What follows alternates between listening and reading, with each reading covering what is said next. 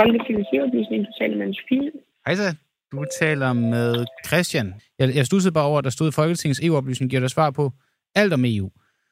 Og et spørgsmål, vi har forsøgt at få svar på i noget tid nu, det er de 18 millioner coronavacciner, man har indkøbt. Og så har vi så snakket med Stinus Lindgreen, der fortæller, at man lavede i EU-regi et EU-indkøb, hvor hvert land kunne byde ind på de ekstra doser, der måtte være.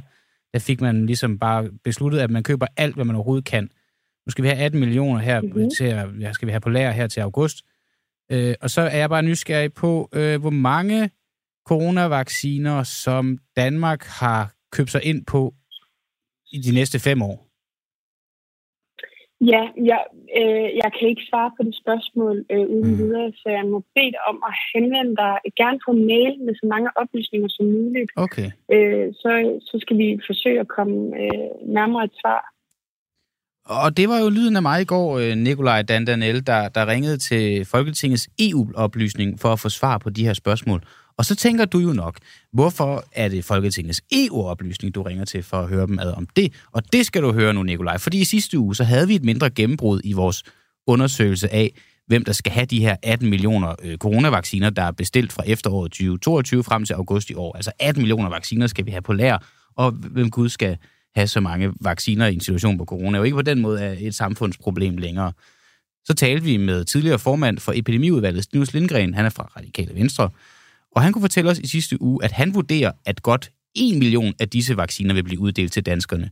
Det vil altså sige, at de resterende 17 millioner vacciner, vi så har liggende på lager, dem kan vi ikke rigtig bruge til noget. Og du kan jo lige høre her, Nicolai, hvordan det lød, da det var, at jeg talte med Stinus om det. Jeg går ud fra, at der til efteråret vil nok komme en oplysning igen, og der vil sikkert være nogen, der gerne vil have en vaccine på det tidspunkt.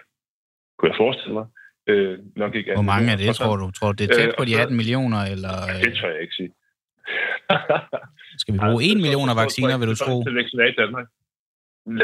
Jeg tager ikke komme med et bud. Lad os bare sige, hvad siger du, 1 million? Lad os bare sige 1 million, siger han. Det er nok noget der omkring, at det vi kommer til at bruge af de vacciner. Det er meget åbent spurgt. Det er åbent spurgt, og det er også åbent svaret, men alligevel meget konkret. 1 million, lad os bare sige det. Absolut. Og derfor så har jeg jo så en ny undren, for det var jo vores undren, det er, hvem skal have de her vacciner, hvor mange af dem skal bruges. 1 million, siger Stinus. Okay, så min nye undren er så nu, hvor mange vacciner vi har forpligtet os til over de næste år, som vi blot kan kaste i skraldespanden år efter år efter år. Og det kunne den kære herr Stinus selvfølgelig ikke besvare, da det er fortroligt. Men han kunne give os sit bedste bud på, hvorfor vi har bestilt så mange vacciner i første omgang. Og det kan du lige høre her. Jeg formoder, der er svaret på det her spørgsmål, som vi har dyrket her det sidste stykke tid. Det er jo, hvis vi tænker tilbage på under coronaepidemien, da vi begyndte at snakke om vacciner, så lavede man jo en aftale i EU-regi, hvor man lavede et EU-indkøb, som man så fordelte mellem landene, og så kunne man ud over det hvert land byde ind på de ekstra doser, der måtte være. Og der besluttede vi jo her i Danmark, alle partier, lidt tvivl om Nye Borgerlige var noget, hvis jeg skal være helt ærlig, men i hvert fald stort set alle partier, at sige til regeringen, ved I hvad, køb alle de optioner, I kan. Og det gjorde den så. Så det vil sige, at man har fra Danmarks side lagt billet ind på så mange man kunne, fordi man på det tidspunkt, der var resonemanget, vi ved ikke, hvilke af dem, der bliver til noget, hvornår de bliver færdige, hvor gode de er, så lad os heller have så mange muligheder som overhovedet muligt. Så det gjorde man dengang, og jeg antager det, vi ser nu. Altså, vi siger ja, og nu får vi jo så de vacciner, vi har sagt ja til. Vi siger ja, og nu får vi så de vacciner, vi har sagt ja til, og det, vi har sagt ja til, det er bare at få så mange vacciner som absolut muligt. Hvad vi også talte mere om med Stinus i det her interview, det var, hvorfor at vi havde forpligtet os til bare at købe alle de vacciner, der overhovedet var muligt at købe. Men det siger han altså, det var fordi vi var i en situation, hvor vi ikke vidste, hvor alvorlig corona var, hvor vi ikke vidste, hvor godt vaccinerne ville virke. Så nu har vi forpligtet os til en lang række vacciner over, vi ved ikke hvor mange år. Og det er jo så det, vi skal finde ud af nu. Det var derfor, jeg ringede til Folketingets EU-oplysning i starten her af det her indslag. Hvor mange vacciner har vi forpligtet os til? For det lyder da ved Gud godt nok dyrt. At købe 18 millioner vacciner. Vi kan jo ikke engang finde ud af, hvad de koster, men bare de 18 millioner vacciner, det er jo ikke engang bare det, vi får sikkert også leveret nogen igen til næste år, og hvor mange af det, og hvor mange har de kostet, og det er jo skatteborgernes penge. Det er dine og mine kroner, Nicolai, der bliver brugt på at købe en masse produkter, i det her tilfælde vacciner, som vi i sidste ende bare kan ende med at kaste ned i et sort hul. Men det, han så siger, det er, at det er altså et EU-spørgsmål. Det er en EU-beslutning. Og i og med, at Folketinget jo ikke vil give os indsigt og svar på, hele processen og proceduren omkring det her, så synes jeg, vi skal prøve at tage fat i EU. Vi vil jo gerne høre, så fremt Danmark har købt sig ind på alle de her vacciner, det var muligt at købe sig ind på, hvor mange det i så fald er. Det var det, der lyder på Stinus som, at det er det, vi har gjort. Og i hvor mange år skal vi så have hvor mange vacciner? Og hvor mange skattekroner vil i så fald blive brugt på vacciner, som vi i sidste ende bare kaster i skraldespanden. Og nu har vi så fundet nummeret. Jeg fik jo noget hjælp af Folketingets EU-oplysning, der gav mig et glimrende svar. Og det betyder, at vi nu har fundet nummeret på en, der måske kan besvare vores spørgsmål. Han hedder Stefan D. Cashmaker og er fra HERA, det er European Health Emergency Preparedness and Response Authority. Og jeg tænker, vi bare prøver at ringe til ham, fordi vi har ikke nogen aftale med ham. Fordi, og det var lidt en beslutning, vi tog, fordi vi kan godt ringe ham op og spørge, om han var med, men han ender ikke. Det er komplot. Ja, okay. Jeg synes lige, vi prøver igen. Det kan være noget med landekoden og sådan noget. Vi prøver lige at ringe en gang til. Jeg tænkte, det nytter ikke noget at lave en aftale med ham, for han kommer ikke til at stille op til det her. Tror du det? Har der været en stor åbenhed fra EU omkring det? Så. Nej, det er noget lige at ringe op. Så synes jeg, det er jo Magne, der sidder og trykker på knapperne og ringer op. Så prøver vi Anna Wartberger, der også er en del af presseafdelingen for HERA, European Health Emergency Preparedness and Response Authority. Skal vi prøve at ringe til Anna Wartberger? Det lyder bedre. Nej, fejl falder til jorden nu. Men det her, det bliver måske i virkeligheden bare billedet på, Nicolai, hvor lukket det her det er. Hvor lukket det er, at vores regering jo tydeligvis, som Jens Søgaard, han også sagde, han er professor i sundhedsøkonomi. Pengene har aldrig siddet så løs på hænderne, som de gjorde under coronapandemien. Vi brugte penge. Vi købte værnemidler. Vi har købt vacciner, og vi har købt en masse vacciner. Vi ikke engang ved, hvilke vacciner det er, vi får. Nu er vi bare brugt, jeg ved ikke, hvor mange penge, og jeg ved faktisk ikke, hvor mange penge, for vi kan ikke få det ved. Vi lavede sådan en hurtig udregning. Sådan, hvad det sådan cirka måske kunne være, og altså det er jo over 200 milliarder.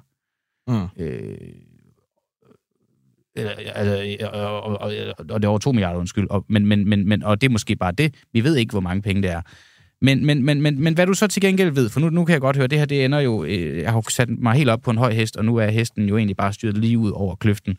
Den halter lidt, hesten.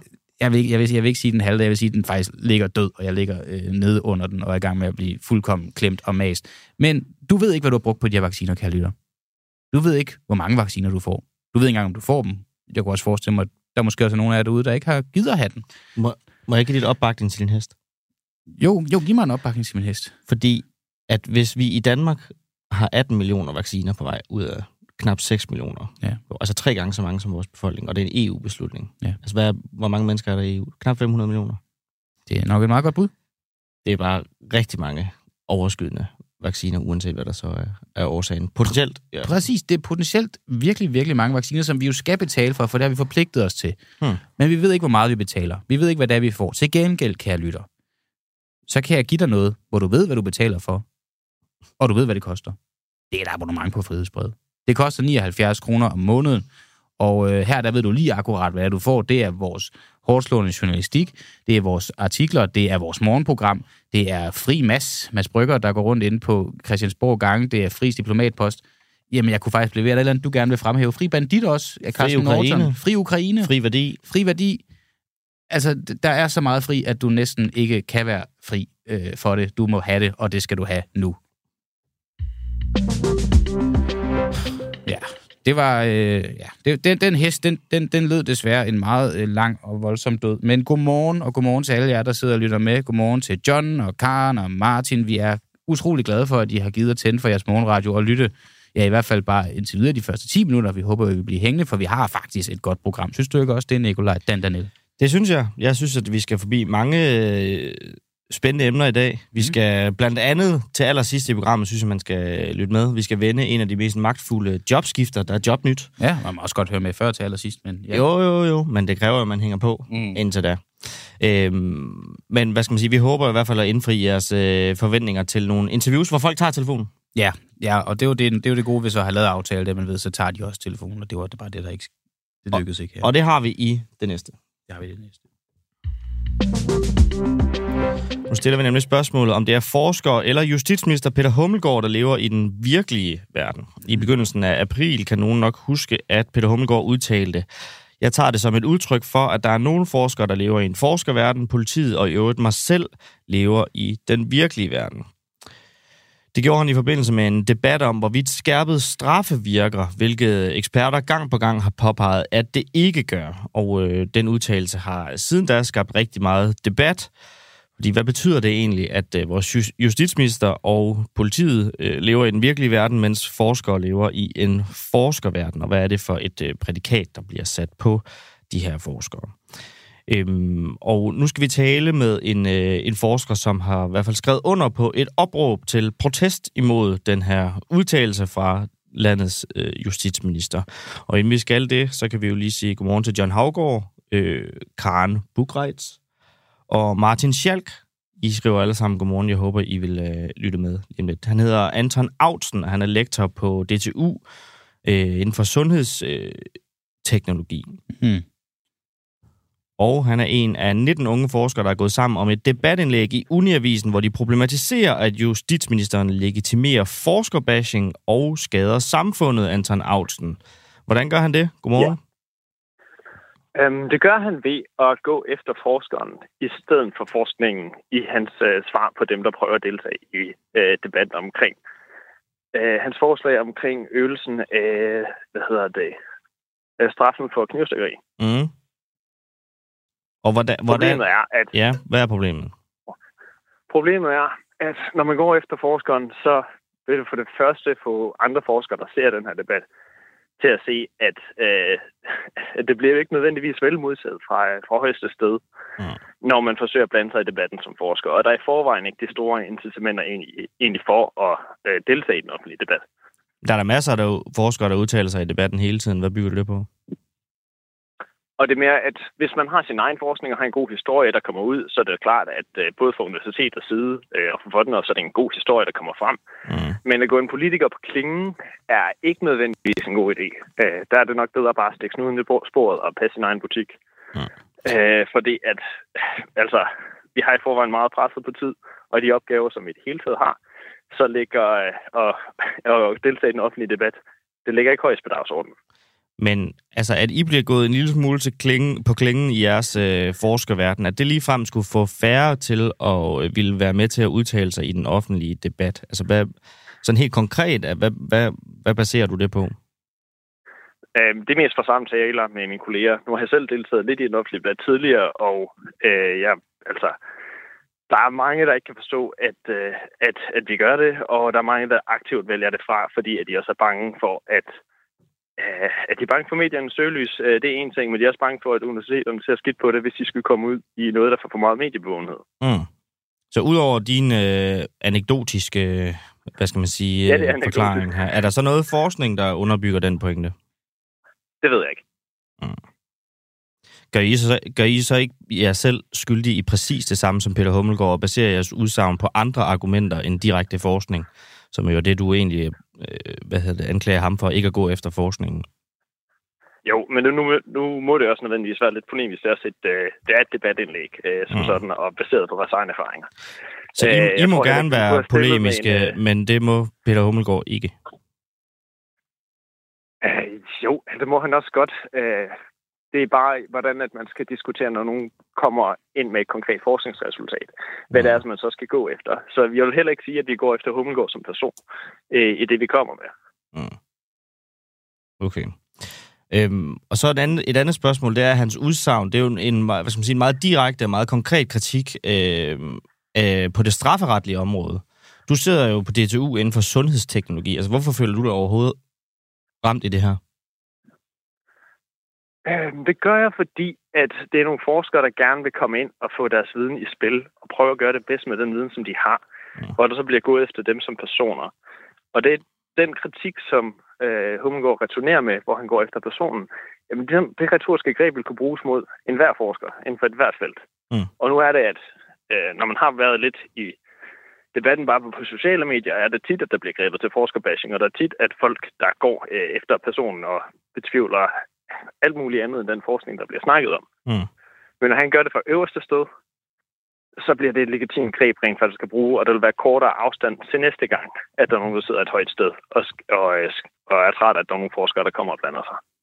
Men altså, den her udtalelse, den er knap halvanden måned gammel, og nu er I så gået 19 personer sammen om det her indlæg her. Altså, er I en udtalelse for halvanden måned siden, er I en lille smule ømskindet i forskerverdenen? Hellere sige, vi er mere langsomme. Fordi vi skulle have været hurtigere til at komme og sige noget omkring det her. Mm. Jeg vil ikke nødvendigvis kalde det ømskindet, men der er et større bevægelse hen imod en grad af videnfjendskhed, hvis man kan sige det. Og det er noget, der skal reageres på. Og jeg vil sige, hans udtalelse, den sætter det fint i rammen, at når viden det er ubelejligt, så kan man godt gå efter forskeren. Prøv at tale lidt mere om den. Du siger, der er en bevægelse hen imod mere vidensfjendskhed. Hvad betyder det?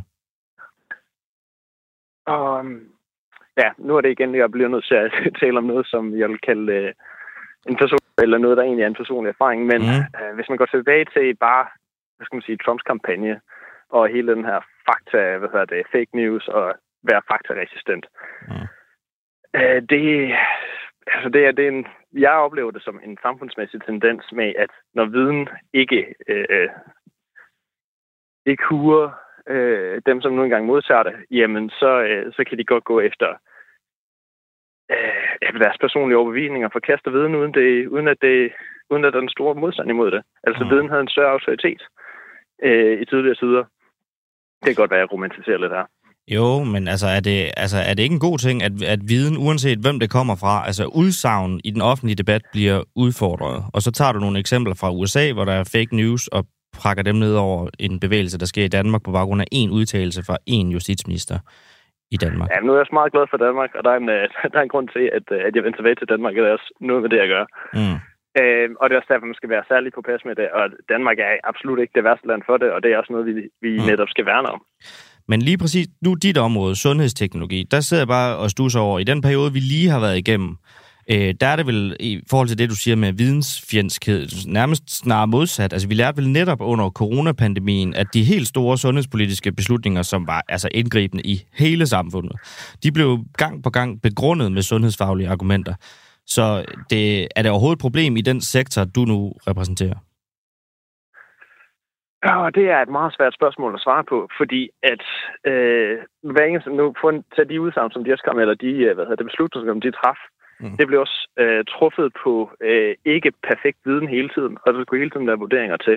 Og jo, der blev forskere specielt taget med i det. Mm. Men jeg vil sige, inden for den sektor, jeg sidder indenfor, er der en hel del, hvor at man klart kan inddrage forskningen yderligere. Okay. Hvis I skulle ønske jer noget fra Peter Hummelgaard, altså hvad vil I egentlig gerne have ud af det her? Altså, det er nok for meget at forlange, at han går ud og trækker sin udtalelse lidt tilbage. Og med det svar, han er kommet med i DR, der synes jeg også, han trækker så meget land, som han kan, uden eksplicit og undskyld for det. Han prøver virkelig at begrænse ned til det her banalitet og et enkelt udsagn rettet mod to meget specifikke personer. Mm. Så på den måde, synes jeg, jeg har fået ret meget ud af det. Og jeg er sikker på, at det er en diskussion, der bliver vendt omkring, hvordan at politikerne, de skal håndtere, når forskere forsøger at informere debatten.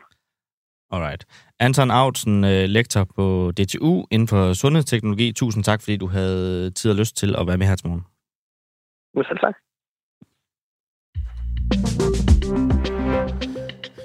Jeg kunne bare godt lige hurtigt tænke mig at tale om... der er sådan en sjov lille nyhed. Mm. Det ved jeg ikke, om den er sjov. Det er bare det, vi nu også bare lige taler om. Det var noget, der kom i går aftes, at et østrigsk tog er plaget af Hitler-taler. Ja. Rejsende på et intercity-tog i Østrig er flere gange blevet chokeret over meddelelser fra højtaleranlægget. Til BBC så siger politikere fra østrigske Grønne Parti, David Stockmüller, at taler fra Adolf Hitler har spillet over højtalerne, og ingen ved til synlandet, hvem der står bag, men politiet er kontaktet. Så der er altså ud over et højtaleranlæg på en togstation et sted i Østrig, braget Adolf Hitler-taler ud over det hele. Ja, det er da en mystisk sag. Men man kan jo ikke gøre så meget eller sige så meget andet end det, men jeg synes bare, at det vil være synd, at I lytter, og I skulle miste den nyhed. Mm. Men altså, hvis man er en af dem, der gerne vil høre en Hitler-tale, så kan man jo åbenbart rejse med toget i Østrig. Nå, en anden stor taler, vi nu skal tale lidt om, det er jo Dan Jørgensen. Ja. Fordi Dan Jørgensens klimaplan noget fis. der vil koste skatteborgerne kassen. Prøv lige at sige det 10 gange i træk. En af tidligere klimaminister Dan Jørgensens klimaaftaler om mindre affaldsforbrænding er tidligere på den her måned blevet førstebehandlet i Folketinget. Og aftalen den møder mere og mere kritik. Og nu er det også Socialdemokratiets egne rækker, der begynder at kritisere den. Og hende, der kommer fra de her rækker, der kritiserer den, det er dig, Birgit Stenbak Hansen. Du er borgmester for Socialdemokratiet i Frederikshavn, og så er du formand for udvalget for klima og miljø i kommunernes landsforening. Godmorgen. Godmorgen. Den her aftale, altså det er jo, ifølge Dan Jørgensen, så kunne man opnå en CO2-reduktion i 2030 på 700.000 tons, hvis forbrændingsanlæggene brændte mindre plastikaffald af. At de brænder mindre plastikaffald, det lyder jo som noget, der kan skabe en reduktion, men er det ifølge dig noget fis? Ja, vi skal lige have præmissen på plads her. Ja. Det er jo faktisk et rigtig bredt forlig, en bred aftale i regeringen, lige fra den ene side af Folketinget til den anden, så man kan godt skyde på Dan Jørgensen, men der er mange partier, der lige må kigge på sig selv her. Han er vel afsender på det, som klimaminister i sin tid. Men de kunne de andre partier, nu råber jeg også op, Venstre og Konservative og så videre, de kan jo også tage bladet fra munden inde på Christiansborg, og det kan min egen også, fordi måden, man gør det her på, den er helt håbløst, og jeg synes også, den kompromitterer det, som både statsminister og regering har fremsat af budskaber om behov for en grøn omstilling. Fordi når man kigger på den måde, de har foreslået det her på, og jeg taler faktisk på alle kommuners vegne som formand for klima- og miljøudvalget i KL, så har det her forslag formentlig ingen positiv klima- og miljøeffekt. Økonomien, den er faktisk håbløs. Der er eksperter, der er ude og fortælle, at det her ligner noget, der minder om ekspropriation. Og så vil det jo sige, at bare alene Nordfor, som er et stort anlæg på Sjælland, der taler man om 750 millioner, som kommunerne de kan godt gøre og få betalt af staten. Og staten de har sat 200 millioner af. Så der er så meget, der tyder på, at det her det er et håbløst forslag. Der er også nogen, der har skrevet, at det ligner lovsjusk. Så det vi siger, det er, vi er helt enige i, at vi skal genanvende, vi skal sortere, vi skal bruge noget mere, altså cirkulær økonomi. Det her lovforslag, det er simpelthen håbløst. Det her lovforslag, det er simpelthen håbløst. Det var jo også et lovforslag, hvor de sagde, at det at mindske forbrændingen på forbrændingsanlæggene, det vil kunne, det giver jo de her 700.000 tons, det svarer til 280.000 diesel- og benzinbiler, der bliver taget af vejene.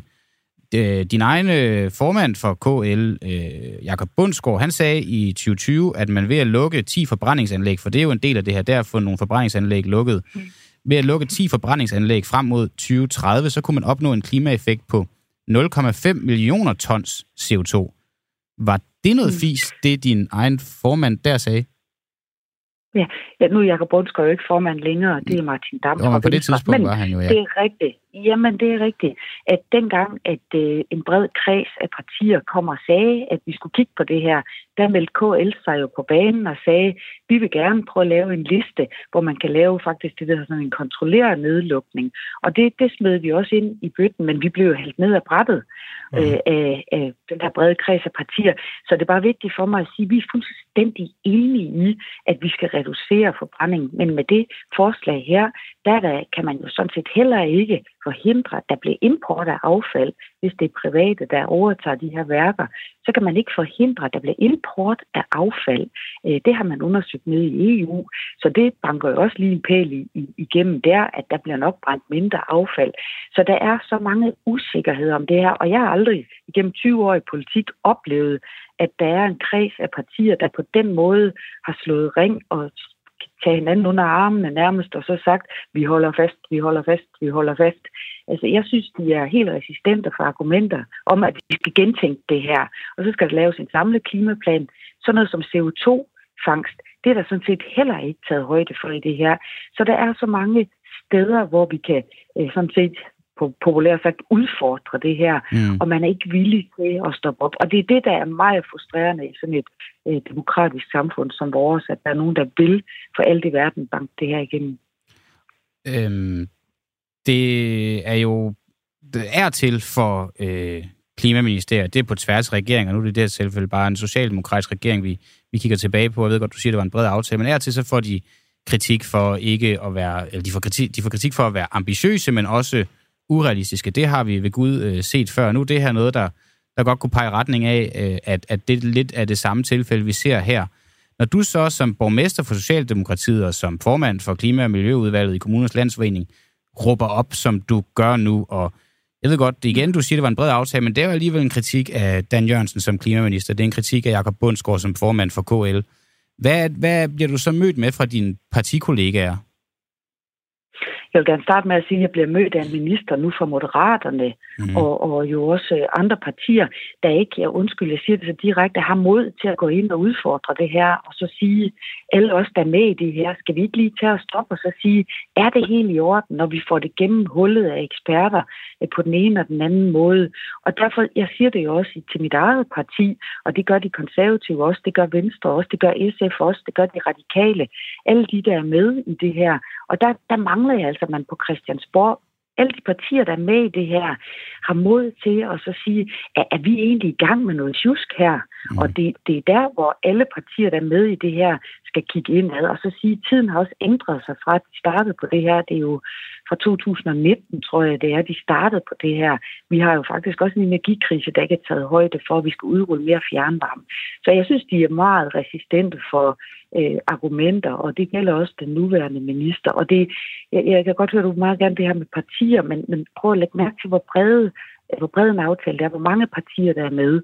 Og det er jo der, hvor vi må bare appellere til nogen af dem, også mine egne, at de siger, skal vi ikke gentænke det her? Sådan igen lidt populært sagt, skal vi ikke lige tage den tilbage på værkstedet? Og så siger man ikke, at vi kan lave en samlet klimaplan for affaldsforbrænding. Der er også der højde for behovet for fjernvarmeudbygning og investeringer i CO2-fangst, og så lave en mere kontrolleret nedlukning. Så for at svare på dit spørgsmål, jo, selvfølgelig skal man være mere ambitiøs på den grønne omstilling, cirkulære økonomi, genanvendelse og alt det her. Men det rammer det her forslag ikke, og det er derfor, vi er så frustrerede over, at de bare sådan ligesom har sagt, nu lukker vi ørerne for alle de der skøre, der synes, der er andet end os. Og nu hører jeg da godt sige, at det var for at svare på mit spørgsmål, og mit spørgsmål var egentlig, og jeg kan jo godt høre, du hæfter dig ved, at jeg gerne vil høre, hvad for nogle reaktioner du får fra Socialdemokratiet, men det er jo ved Gud, fordi at det er dine egne folk, det er dine egne mennesker, det er dit eget parti. Det er vel der, hvor det giver mest effekt, burde i hvert fald, at råbe op. Jeg er nysgerrig på, hvad det er, du bliver mødt af i Socialdemokratiet, når det er, at du protesterer om det her, hvad det er, du bliver mødt af fra dem, der sidder inde på gangene på Christiansborg. Lytter de til dig? Tager de det her alvorligt? Ønsker de at lave om på det? Eller fortsætter de bare den samme, som jeg hørte dig lidt kalde det, håbløse plan her med de her affaldsforbrændinger? Den, der for alle har takstokken lige nu, det er ministeren. Han er moderat. Det har jeg sagt til ham også på flere møder. Men hvad siger Socialdemokratiet? Ja, det kommer nu.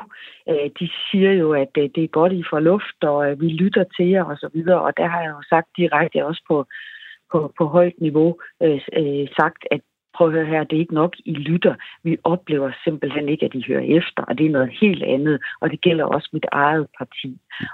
Og derfor er det rigtig vigtigt for mig, at både statsministeren, men jo også alle de folketingspolitikere, der arbejder med det her, at de er vidne om. Så derfor har jeg både sendt og skrevet, og det har mine partikammerater også i KL og borgmester rundt om i Danmark, socialdemokrater jo, sagt det på allerhøjeste plan.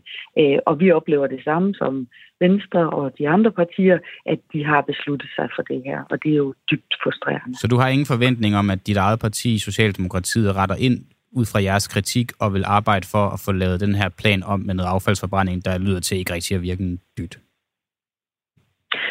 Et ord, before the fat lady sings, er det ikke sådan, man siger. Så vi bliver ved med at kæmpe og argumentere, ikke at råbe og skrige, for det hjælper ikke, men vi kommer med argumenter, vi sender ind det her, som også klimaforskere siger, det som professorer og andre siger omkring ekspropriation, omkring økonomien osv., i håb om, at vi kan råbe dem op om, at de bør altså gentænke det her. Ja, for... Og det er, jeg vil også gerne sige tak, fordi I tager det op, fordi vi bliver nødt til at skyde fra flere sider om, hvorfor er det, at I er så optaget af, at det skal være den her model, når den bliver havlet ned på både økonomi, klima, inden CO2-fangst og ekspropriation. Det er altså nogle store ord, vi tager i vores mund her, og det handler også om rigtig, rigtig mange penge, som staten skal ind og godtgøre i den her model, og det er da dumt, hvis man kan gøre det på en anden.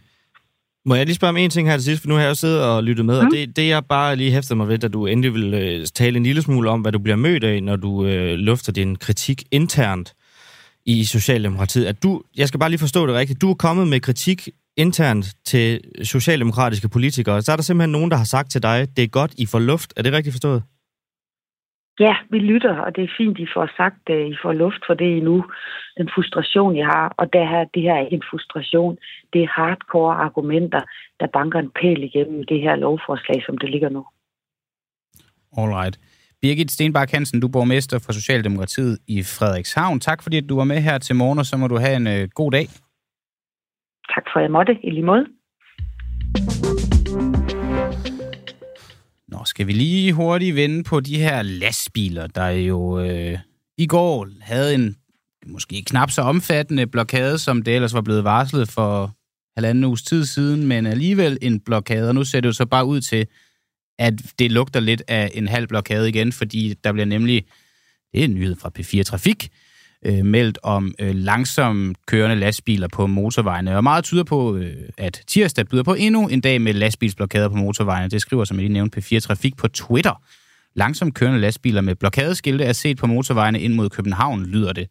Derfor skal bilister indstille sig på at opleve forsinkelser i trafikken. Det var en lille trafiknyhed også, men ja, det, når man har langsomt kørende lastbiler med blokadeskilte, så kunne det jo godt lugte af en lastbilsblokade.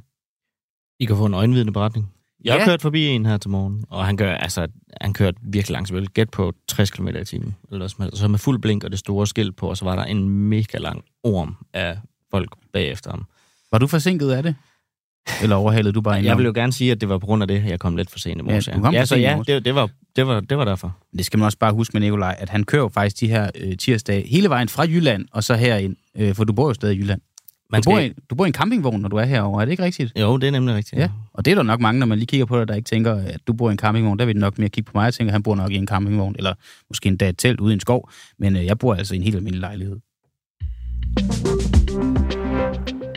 Er det et demokratisk problem, at der kun bliver talt dansk i Folketingssalen? I fredag så insisterede det grønlandske medlem af Folketinget, Aki-Matilda Høegh-Dam, på at holde en tale på grønlandsk og besvare spørgsmål fra salen på grønlandsk.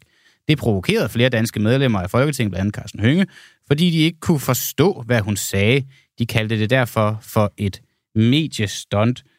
Aki-Matilda Høegh-Dam, medlem af Folketinget for Siumut og formand for Grønlandsudvalget. Godmorgen. Godmorgen. Inden vi går i gang med det her interview, så vil jeg give dig muligheden for selv at vælge, hvilket sprog du vil svare på. Vil du svare på dansk eller grønlandsk? Jeg tænker jo, at det er jeres medie, og når det er jeres medie, og I snakker på dansk, så må vi jo tage den på dansk. Hvad er forskellen på, at du holder en tale i Folketingssalen, og der insisterer på at gøre det på grønlandsk, men at du her hos os ønsker at gøre det på dansk? At jeg ringede ind en uge før og spurgte, om jeg gerne måtte gøre det på grønlandsk. Det er vel forskellen. Det har jeg jo ikke gjort hos dig. Nej, det er rigtigt nok. Du har ikke meddelt, at du gjorde det, men der er vel en dybere pointe, end blot at du ringer ind og siger, at du vil gøre det. Du har jo fået meget kritik for, at det her det skulle være et mediestunt. Det har jeg også hørt dig selv sige, at det synes du ikke, det er. Men hvad er det, der fratager det fra at være et mediestunt? Jeg synes jo, det er ærligt at kalde det et mediestunt, når man bare slår et slag for sit sprog, at det skulle blive kaldt akavet eller provokerende. Jeg ved ikke med dig, men jeg synes ikke, det grønlandske sprog er særlig provokerende. Og jeg forstår ikke, hvorfor det er der skulle være den automatiske reaktion, når man skulle have et såkaldt rigsfællesskab. Mm. Men det er også derfor, jeg så undersøger nu, hvor langt du vil gå for din pointe. Altså, hvorfor er det, at du ikke vælger at sige, nu tager jeg en hel uge, hvor det er, at jeg kun taler grønlandsk til medierne for at understrege den pointe om, at vi er en rigsfællesskab, hvor at grønlandsk og Grønland jo også er en væsentlig del heri.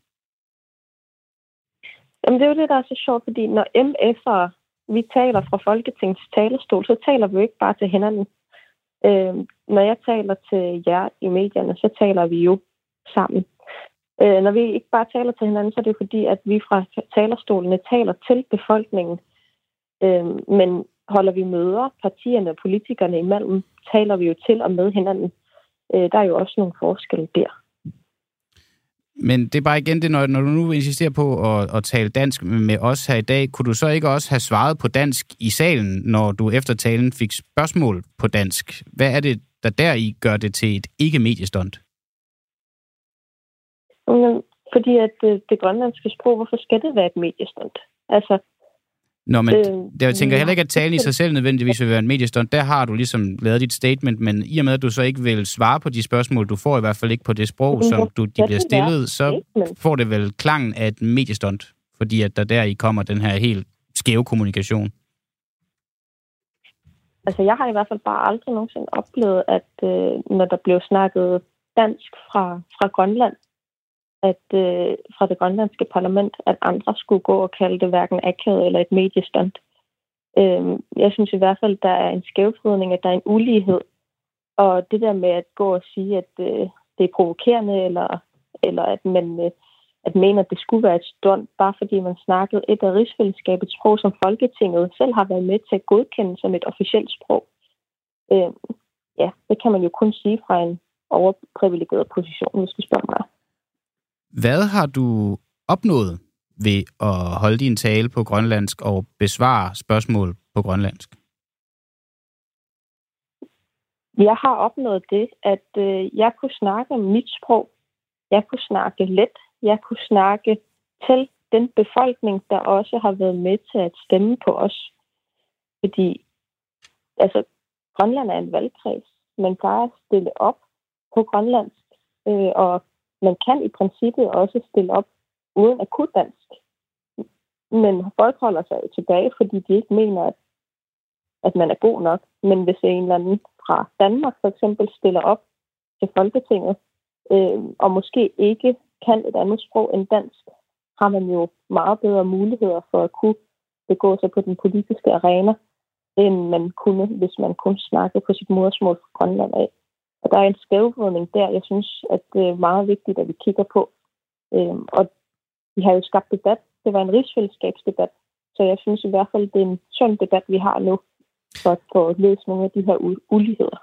Men det er jo også, i forhold til noget af det, der bliver diskuteret, det er, hvorvidt det her det er et mediestunt alene for at provokere, eller om du egentlig, hvad skal man sige, overhovedet kunne have fået den her debat ved bare at foreslå den simultane oversætning. Og jeg er egentlig nysgerrig på at vide, om du har du stillet det helt basale forslag tidligere, uden at lave en scene, som du gjorde her?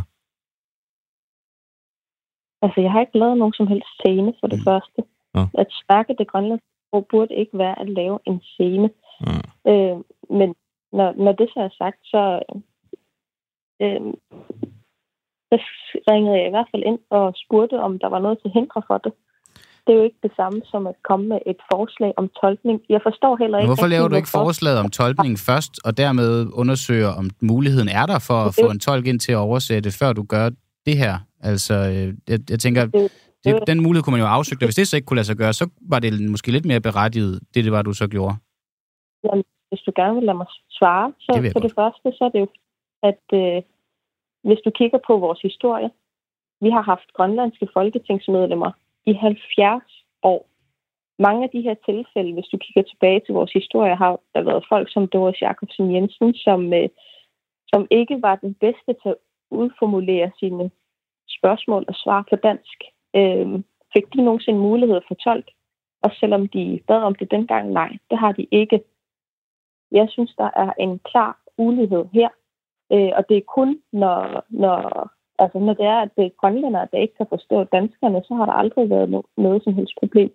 Men den ene gang, der var 10 minutters snak, hvor danskerne ikke kunne forstå en, der snakkede grønlandsk, jamen så var man yderst provokeret.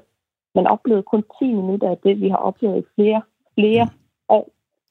Og det synes jeg bare er, hvis der overhovedet skulle være noget provokerende, at så gå og kalde det et rigsfællesskab, hvis man ikke kan se uligheden i det. Altså det, at jeg så valgte at gå op og snakke, det var jo fordi, at jeg synes, det var vigtigt at pointere det. Men det, i og med... at skulle medlem først komme forslag, der hedder tolkning inden. Hvorfor kunne det så ikke være, at der var alle mulige andre, der havde haft samme mulighed inden?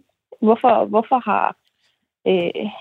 Nogle af de andre folketingsmedlemmer, nogle, der har været præset, ikke kommet med det forslag. Må jeg lige afbryde, fordi det er bare, jeg tænker bare, i og med, at du ikke har stillet forslaget, og dermed ikke ved, om der vil være en modstand mod at få indført en grønlandsk told, så at man på Grønland kan følge med og forstå, hvad der sker i Folketingssalen, så ved du heller ikke, om der vil være en modstand imod det. Og i og med, at du ikke har undersøgt det, så kan man jo godt synes, at det her det virker som en overdreven handling for at fremme en pointe, når du ikke engang har forsøgt at fremme den pointe før. Du har jo ikke forsøgt at få indført en grønlandsk told, lyder det ikke til. Er det korrekt forstået? Nej, det er ikke korrekt forstået, fordi selvom det kan være, at der ikke er blevet lavet en eller anden tolk fra Folketingets talerstol, så lavede jeg for eksempel et forslag i 2021 tilbage i september måned, at man skulle begynde at indføre grønlandsk for eksempel til de forskellige dokumenter, til Folketingets hjemmeside og lignende, hvor jeg fik et klart afslag fra præsidiet. Så man kan jo sige, at man har forsøgt nogle skridt hen ad den vej. Men hvad med det her? Fordi det hele det her spørgsmål, det går jo på, hvad der bliver sagt på talerstolen. Har du foreslået tolkning fra talerstolen? Nej, jeg har ikke foreslået tolkning, men jeg ringede først ind og spurgte, om det overhovedet var muligt. Men er det ikke det, du gerne vil opnå med det her i sidste ende? Så forstår jeg bare ikke, hvorfor du ikke har foreslået det. Jamen, jeg forstår ikke, hvorfor at man fra dansk side og alle danske journalister bliver ved med at fokusere på det her, som om at hele handlingen bag det her, det er, at Aki-Matilda gerne vil få en simultantolk. Nej, Aki-Matilda vil gerne have ligestilling i det her såkaldte rigsfællesskab, uanset om vi snakker sprog eller ej. Jeg synes, det kunne være meget givetigt, hvis vi snakker om indholdet af talen, frem for kun at fokusere på simultantolkning, fordi når man fokuserer på simultantolkning, så fokuserer man kun på, hvad man har behov for som dansker, frem for at fokusere på, hvad er det for en ulighed, vi fokuserer på fra Grønland af. Okay, Aki-Matilda Høegh-Dam, du er medlem af Folketinget for Siumut og formand for Grønlandsudvalget. Tak fordi du var med her til morgen, og så må du have en god dag. Tak og i lige måde. Er folkeskolebørns brug af mobiltelefoner og skærme blevet for meget? Det har været et løbende stridspunkt, siden staten og kommunerne begyndte at indkøbe computer og tablets til alle elever, og forældre jo det også begyndte at udstyre deres børn med mobiltelefoner til blandt andet at have med i skolen. Er det gået for vidt, eller er det bare endnu et teknologisk nybrud, som vi skal acceptere er så omsiggribende, som det er? Skriv ind i kommentarfeltet, hvad I mener. Og det, vi skal forbi nu, det er et opråb fra, og det er jo så min påstand, måske en lille smule uventet kant. Nemlig fra en af arbejdsgivernes allerstørste interesseorganisationer, hvis ikke den allerstørste, nemlig Dansk Industri, hvor du er digitaliseringspolitisk chef, Andreas Holbak Espersen. Velkommen til. Tak skal du have. Hvorfor bekymrer en interesseorganisation for danske industrivirksomheder sig for, om børn har godt af at sidde bag skærme i folkeskolen hele tiden? Det gør vi grundlæggende af 2 årsager. Altså for det første, så, når vi repræsenterer hele dansk erhvervsliv, så er vi selvfølgelig også optaget af, hvad er det for nogle unge mennesker, vi får ud i sidste ende? Hvad er det for nogle unge mennesker, der kommer igennem vores folkeskole, og som skal ind og læse en erhvervsuddannelse eller en gymnasiel uddannelse efterfølgende? Er det hele og glade og harmoniske mennesker, som har lært det, de skal på den ene side? Og i øvrigt, så helt generelt, så kærer vi os jo også om det samfund, som vi er en del af. Vi læner os gerne ind og siger, har vi generelt den samfundsudvikling, som vi ønsker os? Og det handler selvfølgelig også om vores folkeskole, om vores børn og sundhedsområdet, eller hvad det måtte være. Og det, du hæfter dig ved, om det er harmoniske og hele mennesker, som kommer ud af folkeskolen, så kommer bare, og det er ikke, fordi det skal handle om det, men det er bare, fordi jeg kommer til at tænke på, at nogle af de tidspunkter, og det er blevet sket mange gange, der er blevet foreslået for eksempel 30 timers arbejdsuge, så er det også med nogle af de argumenter, udover at dem, der foreslår det, så hævder, det har altså også nogle produktive fordele. Men der er det også det her med harmoni, og det har I jo egentlig været imod alligevel. Men nu taler I så om harmoni på det her område. Hvordan hænger det sammen? Jeg tror, det er et super, super kompliceret spørgsmål at sige, at det handler det om, at vi har arbejdstid, om vi har uddannelse. Jeg tror lige præcis, grunden til, at vi kaster os ind i den her debat omkring folkeskoleeleverne, er fordi, at vi jo alle sammen ved, at der er måske ikke helt den trivsel blandt vores børn og unge, som vi alle sammen kunne ønske os på den ene side. Vi har nogle skolelærer, nogle fagprofessionelle, som siger, at det kniber måske en lille smule med koncentrationsevnen, sidder med næsen begravet i det, vi kender det i øvrigt selv. Det drager vores opmærksomhed, de her devices, det er det gode til. Og der er bare det, hvor vi siger, måske vi lige nu skulle råbe vagt i gevær, og måske vi lige nu skulle tage den bekymring og lufte den, og så sige, har vi den udvikling, vi vil have? Er vi trygge ved, at vores børn bruger så mange timer bag ved skærmene, som de gør? Eller skulle vi lige stoppe op og være sikre på, at når børn bruger devices eller løsninger, jamen så er det løsninger, der er udviklet netop til børn og til børns hjerner. Og det er i virkeligheden det, vi råber op om nu. Og jeres administrerende direktør, Lars Sandahl, han argumenterer også i Berlingske med, at mennesket ikke er indrettet til de digitale universer. Og det bliver næsten en filosofisk snak nu. Hvad er mennesket indrettet til i det moderne samfund? Jeg tror, man skal holde sig for øje her, at intet er jo godt i overmål, og intet er godt i alt for store portioner. Og jeg tror, noget af det, som der også har kørt til de sidste par dage, det er, at Dansk Industri nu imod enhver form for teknologi i folkeskolen. Det er vi overhovedet ikke. Jamen, men det her argument med, at mennesket ikke er det er jo et ret vidtgående argument. Hvad er mennesket indrettet til, ifølge Dansk Industri? Jamen, jeg tror, når Larsen siger, at mennesket ikke er indrettet til at sidde og bruge devices og de her løsninger i den mængde timer, som de gør, så er det jo en bekymring for, at det har taget overhånd. Det er jo ikke en bekymring for at interagere med devices, eller det interagerer med de her sociale medier. Så kan man sige, at der er selvfølgelig en aldersgrænse lige præcis på sociale medier, men derudover er det jo ikke en bekymring for det. Det er en bekymring i omfanget. Det er en bekymring for, at det fylder. Det er en bekymring for, at det stjæler opmærksomhed for det, børnene er der for. Fordi børnene er der for at blive udviklet både socialt og fagligt, og tage del i det fællesskab. Og det stjæler de her ganske glimrende og interessante løsninger, vi alle sammen er draget af. Det stjæler de jo opmærksomhed fra. Og det er det, hans bekymring går på.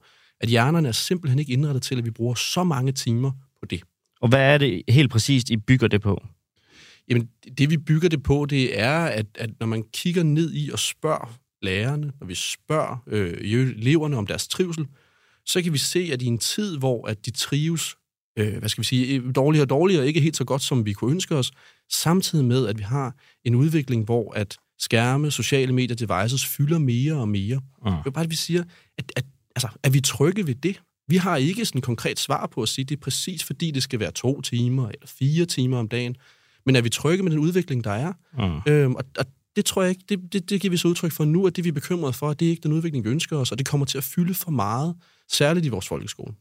Spørgsmålet til Dansk Industri, det er også om hele det, samfund, der er omkring erhvervslivet, altså arbejdsgiver, om det er indrettet til mennesket. Altså vi sender, jeg ved ikke hvor mange mails hver dag, flyver flyvemaskiner til kundemøder i Shanghai, kører bil hele dagen, sidder her og på en eller anden mærkelig måde sender igennem det der. Altså det der med at argumentere med menneskelig indretning, så ender vi jo i sidste instans med at rende rundt i en skov i bar røv og jage rådyr.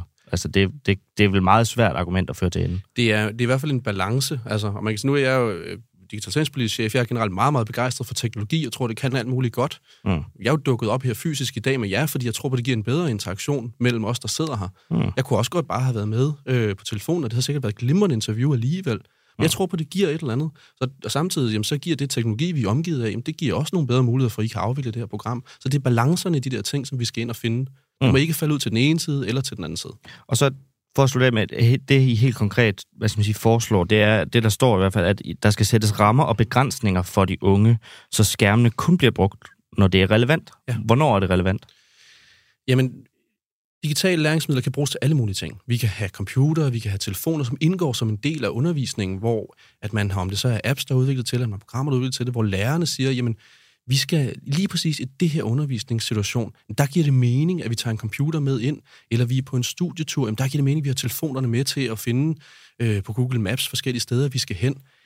Jeg er ikke underviser, jeg tilrettelægger ikke undervisning, jeg ved ikke så meget om det, men jeg tror bare, at for os handler det om at sige, der hvor læreren vurderer, at det her, det gør noget godt for undervisningssituationen, der skal vi da have så meget teknologi med ind, som det giver mening, hverken mere eller mindre. Vi har en lytter, der hedder Henrik Glensbo, der skriver ind, vi er pt. Dybt afhængige af digitaliseringen, så vi skal udvikle børnenes kompetencer på dette område. Og der er mange børn og unge, der er meget mere kompetente end de voksne. Altså, i hvert fald som jeg lige læser det, måske i hvert fald et argument for det modsatte. Altså, at vi skal udvikle børnenes kompetencer, i stedet for at begrænse dem. Vi skal i den grad udvikle børnenes kompetencer. Det er også derfor, Larsen foreslår, at vi skal have teknologiforståelse i folkeskolen. Og det har vi holdt fast i og sagt igennem nogle år efterhånden. Fordi børnene skal jo lære at begå sig. Vi kommer alle sammen som voksne mennesker og individer til at begå os i en verden, der er omgivet af teknologi, og så hvor vi færdes på internettet og i de sociale interaktioner, vi har der. Så vi skal da udvikle deres kompetencer helt vildt. Det er ikke det samme som, at de skal sidde med næsen begravet i sociale medier, i frikvarterer og i undervisningen. Alright. Andreas Holbak Espersen, digitaliseringspolitisk chef i Dansk Industri. Tusind tak, fordi du havde tid og lyst til at komme forbi i analog og fysisk fremmøde og tale om det her. Tak skal I have. Ja, det er altid dejligt at kunne se folk i øjnene, når jeg skulle sidde og snakke over den der åndssvage telefon, som jeg jo også godt nogle gange kan synes er åndssvage. Som vi så skal nu. Ja, som vi så skal nu, ja. Fordi at Jacob Kaarsbo, han havde ikke lige mulighed for at komme herind i studiet. Det ved jeg faktisk ikke, om han havde. Det tror jeg ikke, han fik tilbuddet. Men det er jo så vores fejl og vores tilvænning til det digitale og sådan det generelle skærmsystem, der gør, at vi slet ikke engang tænker den tanke. Jeg kan vide, om Jacob Kaarsbo, han har lyst til at berige os med sin tilstedeværelse. Men ja, nok om det. Fordi vi skal jo nemlig tale med Jacob Kaarsbo, og denne her gang så er det i hans egenskab af at være tidligere chefanalytiker i Forsvarets efterretningstjeneste, fordi har Wagner-leder begået sin egen henrettelse. Lækkede amerikanske efterretningsoplysninger. De afslører, at lederen af den russiske Wagner-gruppe, han hedder Yevgenij Prigozhin, i januar tilbød, han skulle altså have tilbudt, ifølge de her efterretninger, at afsløre den russiske hærs positioner. For til gengæld, at den ukrainske hær så lettede trykket i Bakhmut, hvor Wagner-gruppen opererede og mistede, og stadig mister mange, mange mænd. Og når vi nu taler om sådan nogle efterretninger og sådan noget, ja, så synes jeg jo, Jacob Kaarsbo, at du er en relevant herre at have med på det. Så godmorgen til dig. Godmorgen.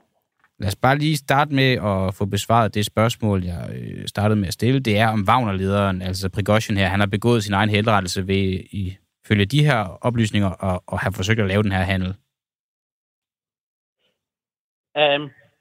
Altså, jeg vil sige, med mindre, at han kan overbevise Kreml og den russiske efterretningstjeneste om, at det er pure opspind, og det ikke har noget med virkeligheden at gøre, så vil jeg da betragte ham som i overhængende livsfare.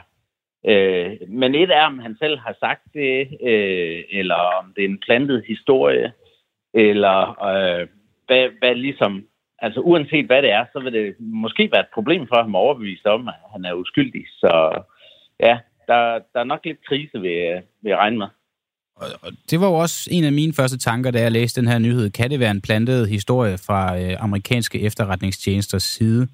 Vurderer du, at det er sandsynligt?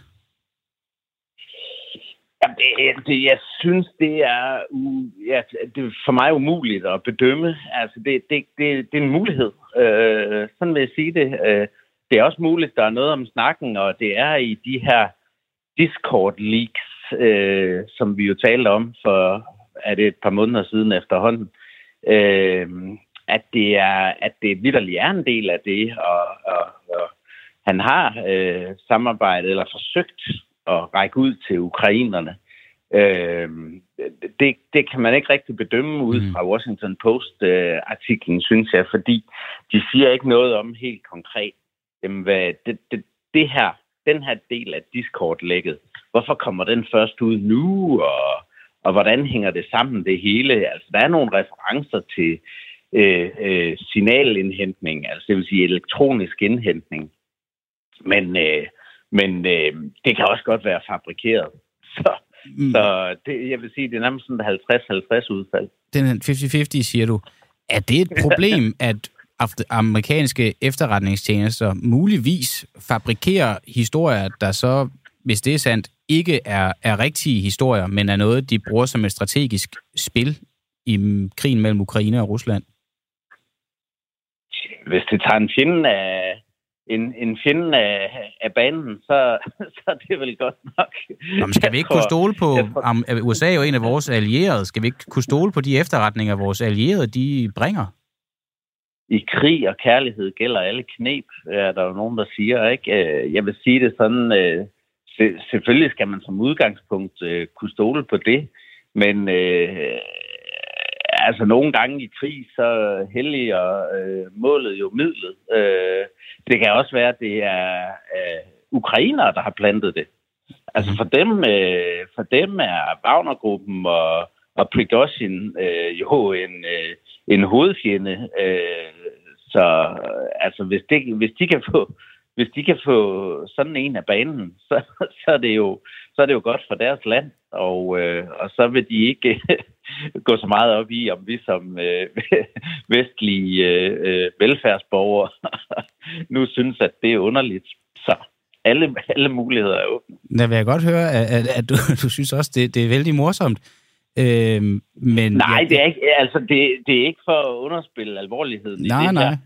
Men altså, det er jo, vi skal bare forestille os, det er jo et spørgsmål om et land, der kæmper en overlevelseskamp. Og hvis man kan plante en historie i et medie, der får fjernet en fjende fra åstedet, jamen altså, så er det jo en sejr. Og så tror jeg ikke, man går så meget op i troværdighedsspørgsmål. Altså, det er en underliggende ting. Men det er ikke det, der er vigtigt for lige nu. Det er ikke det, der er vigtigt, men er det godt for vores tillid til efterretningstjenesterne, at de måske planter falske historier i medierne?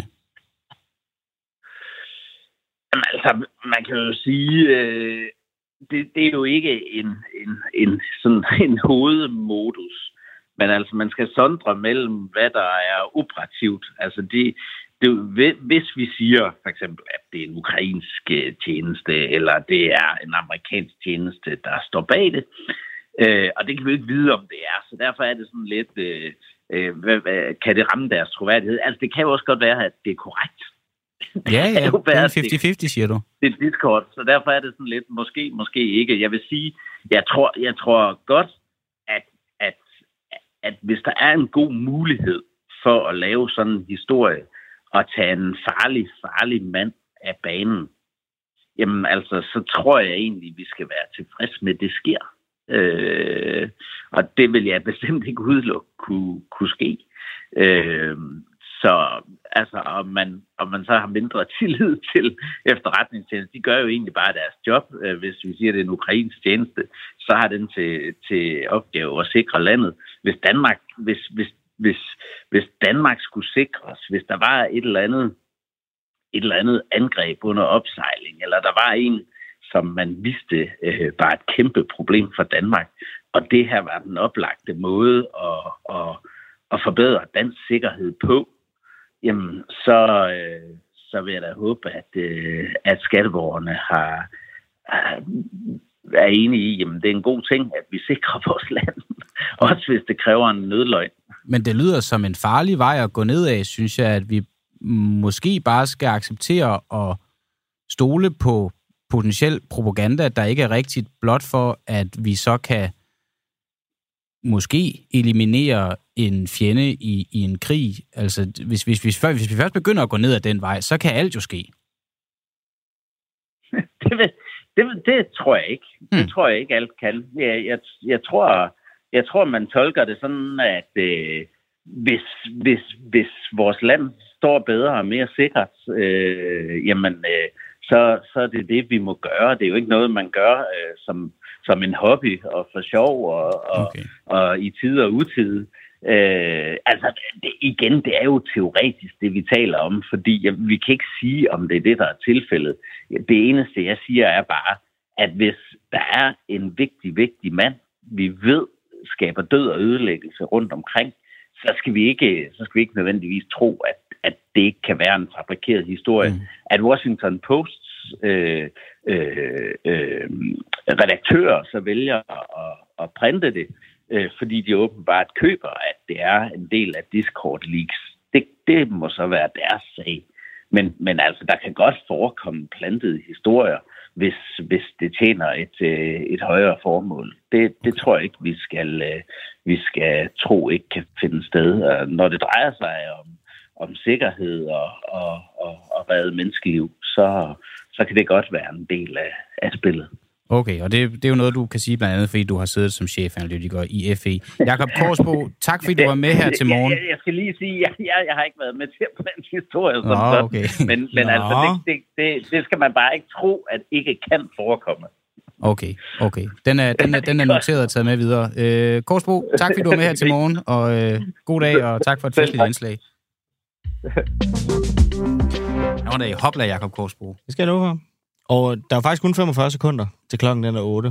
Nej, vi havde jo mere på programmet. Hvad gør vi så, Nicolaj? Vi gør da bare det, at vi tilbyder jer, der har en lille smule ekstra tid, at der simpelthen er mere til jer. Vi har et enkelt interview mere, og så skal vi også lige nå at kippe en enkelt gang med flaget. Jeg ved ikke, om det er fødselsdagsflag, når man har jubilæum. Må jeg bare lige sige så, at hvis man har børn, der skal afleveres i skolen, så er det nu, man lige går på Aula og skriver, ja, vi bliver 5 minutter forsinket i dag. Og det er, fordi en uafhængig morgen igen er for spændende til, at jeg kan tage den på tiden. Link til udsendelsen. Men Det er nyhedsbrevet Fri Mads, der har jubilæum. I går der udkom vores chefredaktør og stifter her på Frihedsbrevet, Mads Brygger, nemlig med sin 100. udgave af Fri Mads. Og vi skal høre en meget kort bid, og vi kommer ind hen imod slutningen af, at han er i gang med at botanisere lidt over Jakob Ellemann Jensens kommende tilbagekomst. Så hvad må der sker, når vi får Jakob Ellemann Jensen at se igen i dette nådesløse lys? Alt, hvad han gør og siger, vil blive studeret under et mikroskop. Blinker han for meget? Taler han for højt? Er han ved at knække? Hvad der ikke står til diskussion er, at han ikke kan påberåbe sig særbehandling hos medierne. For det kan man principielt ikke, når man både vil være formand for Venstre, vicestatsminister og forsvarsminister. Pressen vil omgående kaste ham ned i et syrebad og gennemlyse ham med røntgenstråler. Det bliver, garanterer jeg, en grusom affære. Nå, men alt dette var for længst blevet gennemtykket af kommentariatet, da jeg dukkede op på Tinge kl. 12.54. Ambitionerne var ellers kæmpestore fra min side. Dette skulle være min stuegang nummer 29 til hvad der er mit nyhedsbrev nummer 100. Betød det så, at jeg nu vil gå helt over gevind? Så med den britiske forfatter Will Self, der tilbage i 1987 blev fyret fra avisen The Observer for at tage heroin ombord på et indrigsfly, som fragtede Tony Blairs kampagnehold til East Midlands. Will Self havde ellers haft som ambition at lave en rigtig flot gonzo-reportage fra hjertet af britisk politik, men så var det hele kommet lidt ud af kontrol. Den gryde ville jeg ikke falde i. Jeg ville gå forsigtigt frem. Først og fremmest være professionel. 100 er jo bare et tal, sagde jeg til mig selv. I stedet vil jeg fortsætte, hvor jeg slap, simpelthen bare skrive, hvad jeg ser. Det er nemlig det, jeg gør. Jeg kigger bare, jeg griber ikke ind. Hvis du ender og hører hele det 100. nyhedsbrev, udgaven af Fri Mads, så skal du jo altså være medlem. Det koster 79 kroner om måneden, eller 749 kroner for et år. Og nu så videre til det sidste, men også meget spændende spørgsmål for i dag. Det er nemlig, om det er et problem, at Finansministeriets departementschef skifter direkte til at være viceadministrerende direktør for Pension Danmark. I går kom det nemlig frem, at Peter Stensgaard Mørk skifter fra at være landets næstmest magtfulde departementschef i Finansministeriet til at være en af Danmarks mest magtfulde pensionsbosser i et pensionsselskab, der forvalter 310 milliarder kroner, svarende til en tredjedel næsten af hele Danmarks BNP på et år. Christoph Ellersgaard, sociolog og magteliteforsker på CBS. Godmorgen. Godmorgen. Du brokkede dig i går aftes på de sociale medier lidt over, at Danmarks Radio slet ikke havde skrevet noget om det, og Politikken bare havde viderebragt et Ritzau-telegram. Hvorfor det her en vigtig historie? Du sagde jo selv, at man kan nok sige, at departementschefen i Finansministeriet er den næstmest magtfulde embedsmand i landet. Det er i hvert fald tæt på det, så det er jo, hvad man siger, det er jo en virkelig vigtig post. Peter Stensgaard Mørk har. Og Pension Danmark har med jo også en meget stor pengekasse, som man dels kan placere i alle mulige investeringer, men det betyder jo også, at hvad man siger, fordi Pension Danmark er hæftigt investeret i dansk økonomi og har en række sådan nogle public-private partnerships med staten, blandt andet Energiø og lignende, jamen så kan man sige, at der er et ret stort interessesammenfald, både på godt og ondt, mellem Finansministeriet og de store pensionskasser, hvad der bliver besluttet i den røde bygning inde på Slotsholmen, hvor Finansministeriet holder til, har ret stor betydning for og rentable pensionskassernes investeringer. I forhold til de her interessesammenfald, så er det jo altid fri spekulation at tale om, hvad det kan have af konsekvenser, at en, som nu har så indgående kendskab på den ene side af bordet, nu kommer over på den anden side af bordet. Men kan man måske pege på nogle steder, hvor det allerede har potentielt haft konsekvenser, at han nu skifter til Pension Danmark? Det er svært at sige nu, om der har været noget. Vi ved jo heller ikke, man kan sige, noget af det, man jo i andre lande eller i andre modeller taler for, det er jo også, at at man for eksempel skal have sådan en cool-down-periode, sådan så man ikke kan lave det her skift direkte. Mm. Specielt, hvad man siger, i den periode, hvor at Mørk har, både siddet, hvad man siger, i dialog om at blive på sigt jo øverste leder i Pension Danmark. Det er ligesom det, det er meningen, han skal være der et år, som viceadministrerende direktør, mens han bliver kvalificeret sig til de her fit and proper-regler, som er, hvis man skal være direktør i et stort finansielt selskab, og så skal han overtage ledelsesposten. Men man kan... Men ja, må jeg spørge, for det bliver en lille smule ukonkret med interessesammenfald og sådan potentielle problemer. Altså sådan helt konkret, hvad er problemet ved det her skifte? Helt konkret er problemet, at vi som borgere ikke kan vide, om hvornår departementschefen i Finansministeriet har varetaget alle borgernes interesser, og hvornår han har varetaget Pension Danmarks interesser. Og det er ikke sikkert, der er et problem, men bare det, at mistanken kan rejses, er jo sådan set nok. Og det er jo sådan set noget, vi normalt gør med embedsmænd. Vi har jo meget strenge bestikkelsesregler, ikke for minister i Danmark, men for embedsmænd. Netop fordi vi skal være sikre på, at man ikke er påvirket på nogen måde, når man behandler alle sager uafhængigt. Lige nu ved vi jo ikke, om man i Finansministeriet arbejder for noget, der har, og hvilke konsekvenser det eventuelt kunne have for pensionskasserne eller lignende. Det kan være, at det kommer frem senere. Det kan også sagtens være, at der ikke er noget, sådan som, hvor der er direkte interessesamtale, men man kan grundlæggende sige, at hvad inden Finansministeriet beslutter, altså pensionskasserne er jo hæftigt investeret i en række store danske virksomheder, i det danske boligmarked, i energiøer og så videre, hvad end man har besluttet inde i Finansministeriet den sidste periode, og kommer til at beslutte den kommende periode, så er det noget, hvor man kan sige, at det kommer til at betyde noget på bundlinjen, eller i hvert fald i forhold til, hvor stort et afkast man får i Pension Danmark. Christoph Ellersgaard, sociolog og magteliteforsker på CBS. Tusind tak, fordi du havde tid og lyst til lige at slutte af med det hos os her til morgen. Det var det lidt. Ja, det var det, vi nåede. Og vi nåede endda mere, end vi plejer, altså tidsmæssigt. Jeg håber også indholdsmæssigt, at vi har nået det, I havde brug for. I kan jo huske, at I altid kan skrive til os. Er der noget, I gerne vil have, at vi undersøger? Hvis man bliver medlem, så kan man komme ind i det, vi kalder for redaktionslokalet. Der kan man komme med inputs og idéer. Det vil jeg foreslå jer at blive. Tak for i dag, Nicolai Dandanell. Tak for i dag, Kristian Henriksen. Og Magne Hans trykker på knapper. Peter Svart sammensat programmet.